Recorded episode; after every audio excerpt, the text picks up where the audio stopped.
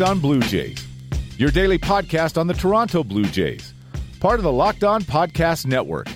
Your team every day.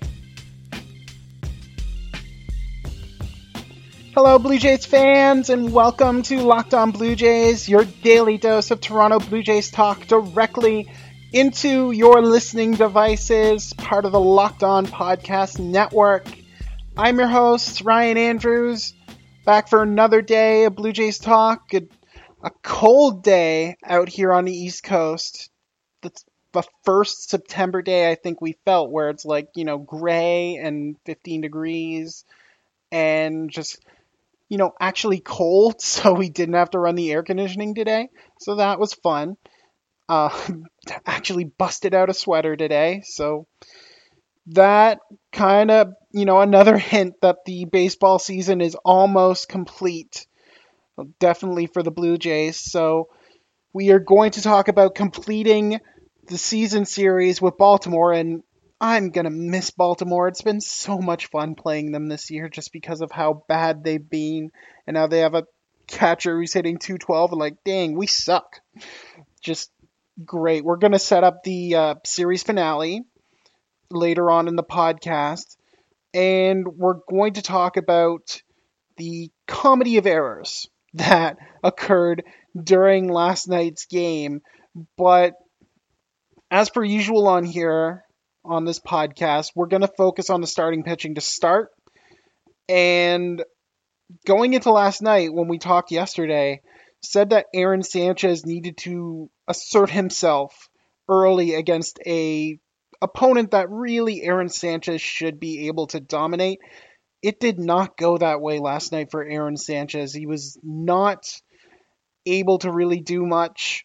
He left after four innings of work gave up four runs. Only two of them were earned, but you could argue that on his throw, and we'll talk about the defense in last night's game. You could argue that he did earn at least one more of those runs. Gave up four hits, but walked three, only struck out one batter. So just a, a subpar performance for Aaron Sanchez last night.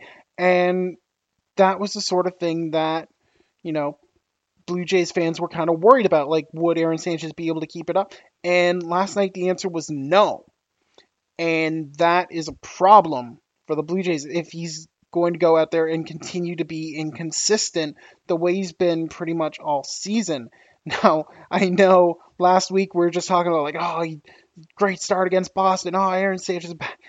We we do have to kind of temper that, and that's that's why I said yesterday he's trying to show he's still going to be that ace and can be paid like an ace. It's performances like last night where he doesn't have control of his breaking stuff, where he he doesn't feel comfortable using his fastball all the time. When batters are able to get the barrel on the ball, lift fly balls, lift lift the ball into the outfield on him, that's when he has problems and like it, it was just tough to to watch that last night and watch him continue to struggle with his command.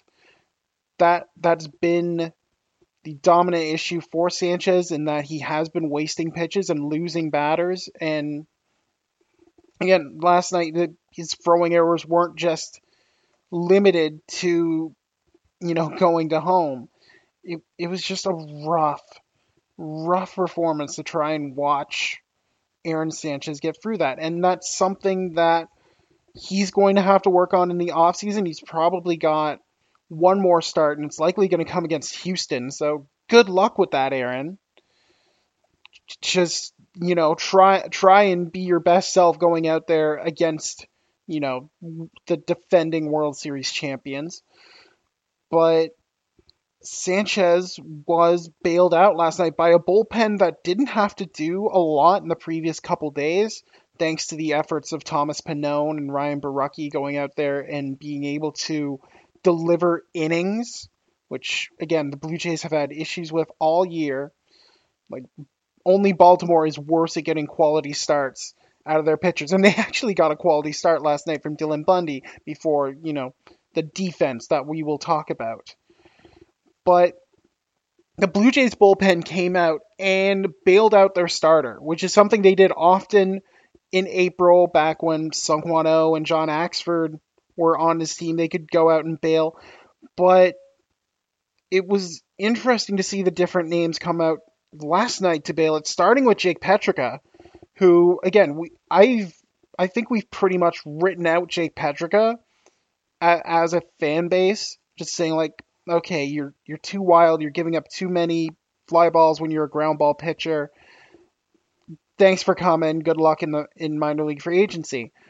But Petricka went out there and he looked a lot more comfortable. You know, maybe it is with the time off, maybe it is the the faith that John Gibbons was showing in the right hander, but his fastball looked so much livelier last night than it has in previous appearances. And when Jake Petricka is able to get that screwball like movement on his fastball, the way it tails away from left-handed batters. If he's able to do that regularly, that's when Jake Petricka can be effective, much like he was last night. Three strikeouts in two innings, only gave up the one hit, was again in control of the situation he had on the mound and just not getting away from it. Didn't allow a fly ball last night. Got got all his non-strikeout outs on the ground, and yeah, it, it was a little wild that that plunk where he managed to hit DJ Stewart on the back foot, which very hard to do. Very nice bonus points for he being able to go behind the front foot and plunk him.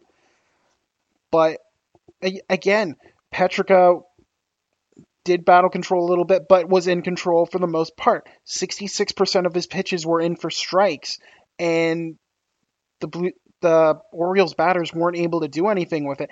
And that set the tone and moved forward throughout the guys who came out. Jose Fernandez, the rookie, who's getting a long look as a potential lefty option next year, really starting to solidify himself as a threat to make this team in 2019. And the Blue Jays would love to have a second lefty in the bullpen next year. We've we've already kind of penciled in Tim Mayza for a permanent lefty role next year and avoiding the Buffalo shuttle. But Jose Fernandez has a strong chance to make that opening day roster. I think when I was talking with Jen Smith uh, at Baseball Jen on Twitter, giving my preliminary uh, 2019 Blue Jays lineup, Jose Fernandez made that cut even if he is in that Mayza role where he gets shuttled back and forth to Buffalo, Fernandez has has taken the opportunity he's been given in September and run away with it. He's his ERA is at 129 for the month. He only needed seven pitches in his inning, just remarkably efficient when he went out there. And you know, it again, it's huge to be able to do that and and give the Blue Jays like a, a, a, more certain option as opposed to just running through like, oh, just is Justin Shafer ready? Can we expect David Paulino to transition? Do we have to keep Mark Leiter? Jose Fernandez is giving the Blue Jays some certainty in that they do have lefty help in the farm if needed. They don't have to go out there and search for for a minor league deal for for a guy like Junichi Tazawa or something and, or Tyler Clippard. And Tyler Clippard did well last night. I know a lot of fans like, oh no, Tyler Clippard in a hold situation, but Clippard did well with his clean frame, only gave up the one hit, and then everyone's favorite now, Ken Giles, just coming out and being electrifying as Ken Giles is wont to do. Nine pitches, eight of them were in for strikes, and just completely blew away the the Orioles batters. They couldn't do anything. That that bottom of the ninth, good luck. Just just completely overmatched. It was it was fun. Like you you were confident that once Tyler Clippard got through his inning with just giving up a hit, you know, okay, this game is over. And again, that's that's a nice feeling to have for the Blue Jays going forward. And a guy like Giles, who again still team control for another three seasons after this. It's going to be great insurance policy for the Blue Jays to have that certainty going forward as they try and rebuild this team. So, again, Sanchez needs to work on stuff in the offseason. Bullpen, great. Happy the bullpen did its job last night, something that harkened back to April. We'll talk about the fielding issues that plagued both teams last night right after this break. All right, so I have no idea what the heck happened defensively last night. It was like watching Little League, and again, I've called the Orioles a Little League team this year, so I guess that makes sense. But for the Blue Jays to go out there on a on a relatively routine play in the bottom of the fourth inning, DJ Stewart lining a single into right field, and then Billy McKinney, I'm I I'm hurt. I'm hurt by what he did. I, I'm not sure how how you do that on, on just a single. Chris Davis lumbering around to score. And then Sanchez compounding it and allowing uh, Stewart to essentially come around. It was a little league home run for DJ Stewart. I I don't like like that's the kind of play that the Blue Jays are like, okay, this game is done. They're gonna give this one to the Orioles, and fine, that that's the end of it. But of course, the Orioles accept that present, look at it, look at all the wrapping that the Blue Jays put on it, and just like drop it on the ground and smash it, and just immediately gave it right back with that top of the seventh. Like Dylan Bundy was struggling to get through the seventh, but the Blue, the Orioles needed to have him out there because their bullpen is worse than the Blue Jays bullpen. And second Paul Fry walked out there with the bases loaded. I'm like, we've torched this guy multiple times already. This is not going to end well for Baltimore.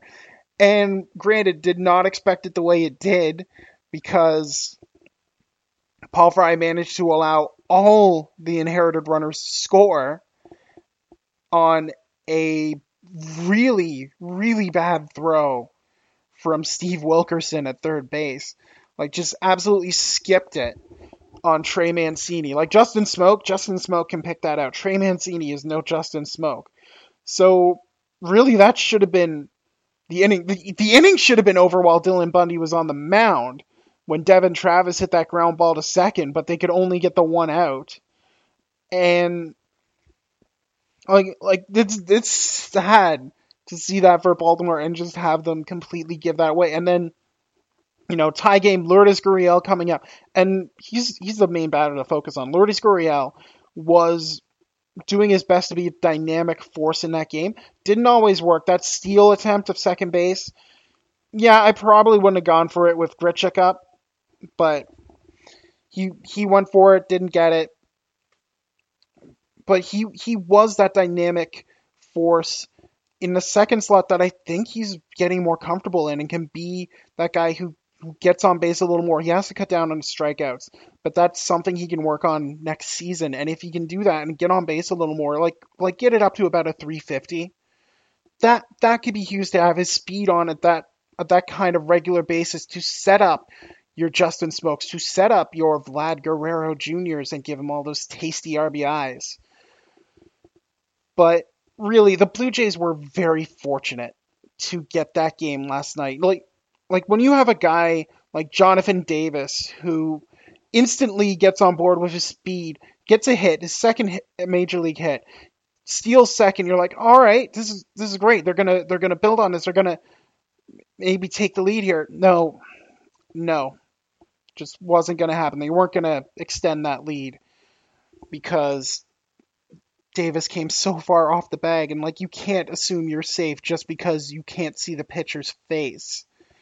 And he was late getting back to second and picked off, and that was an embarrassing pickoff. Like, like that's the sort of thing. If you're going to be a speed option for this Blue Jays team, you have to be able to to be more aware of where you are on the base path. So that that that's one of the main tick offs of Blue Jays fans, these base running errors, like and and earlier in the season when it was like Curtis Granderson, you had these he's like Granderson's not as fast as he thinks he was. So he's not going to be able to to turn first to third on that shallow single into right field. But Davis just has to be a lot more self-aware of of what he's doing as a base runner. I don't know if he's going to get another chance to do so next year. I think this was kind of find out what he has at the major league level kind of cup of coffee, especially with Anthony Alford still on the 40 man roster. I think Davis would be expendable as they try to get other guys on there, uh, like your Forrest Walls, your Hector Perez's, the guys who kind of need to be protected from that Rule 5 draft. I think it's errors like that that are going to tip the scales for Jonathan Davis and sadly knock him off that 40 man. So to see that was a bit disappointing. But other than that, like I said, the Blue Jays got a gift win last night from a team that has been handing him out with with incredible frequency this year, and I, I guess they just have to take it and, and take the good vibes. It's a four game winning streak for the Blue Jays. They can sweep the Orioles tonight. We're gonna preview that game and what it means for tonight's starter for the Blue Jays right after this second commercial break.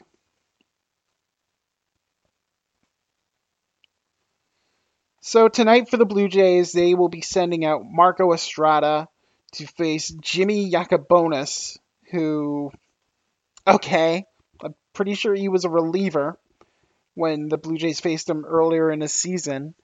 Yacabonis, a 7.22 ERA in nine games this season, so this will end well for Baltimore. I, it's it's not fun. It's not fun to make fun of the Orioles anymore. It's almost it's mean. Like I'm I'm, I'm trying not to kick them when they're down, but you send out a guy like Yacabonis, who, in looking at his baseball reference picture, has he can't even grow a full goatee. Like it's not connected at all. And this this is where I at where I have to use like like going after his looks because he's he's just not good for for Yacabonis. He had like one solid outing of three innings or more this season. That was against Tampa Bay on the 9th. And the rest of them, he's given up like at, at least three runs. So the Blue Jays should be spotted a decent amount tonight. And that should help Marco Estrada at least in what it's not going to be his final start, but I do like John Gibbons shifting it around and giving Estrada to start against the Orioles as opposed to having him face the Rays tomorrow night. Because Marco Estrada needs something to build himself up. This is kind of the last chance for romance for Marco Estrada. He needs to go out against Baltimore and deliver a vintage Marco Estrada performance. I'm talking six, seven innings, minimal hits, minimal damage, striking out maybe five or six batters just to reestablish his value going into the offseason because the way he's been performing over the past month, like like you see guys like Sean Reid-Foley and Thomas Pannone and Ryan Borucki going out there and delivering start after start. The weak links have been Sam Gaviglio, who swapped with Estrada, and Marco Estrada, who you know, in the four years he's been with this club, he's given the club a lot, and I appreciate John Gibbons actually giving him like, all right, this is your chance to have one more solidly good start against a, a team you should beat. Go out there and prove you can do it. And you know, he's delivered a one quality start against Baltimore in three attempts this season. He only went four innings back in April. He went five and a third on August 20th and just coming off the starts that he had this month, that six run outing against Miami, the eight run outing against the Yankees in the opener of that series, where he's the last Blue Jays pitcher to lose. Marco Estrada needs to go out there and, and reestablish what he can he can do. Maybe going back to pitching on five days will help, but it it's something that Estrada is should be thanking the Blue Jays for, first of all, for for teeing him up like this, but it's an opportunity that he has to take advantage of if he wants to be pitching on a major league roster next year instead of getting a minor league invite because that ERA has climbed up over the past four starts. It was at 488 after that last Baltimore start. It's at 575 now. And starters with 575 ERAs usually stay on the free agent market for a while. I floated the idea of maybe having Marco serve as like that piggyback starter, the way he's had his issues with the first inning this year.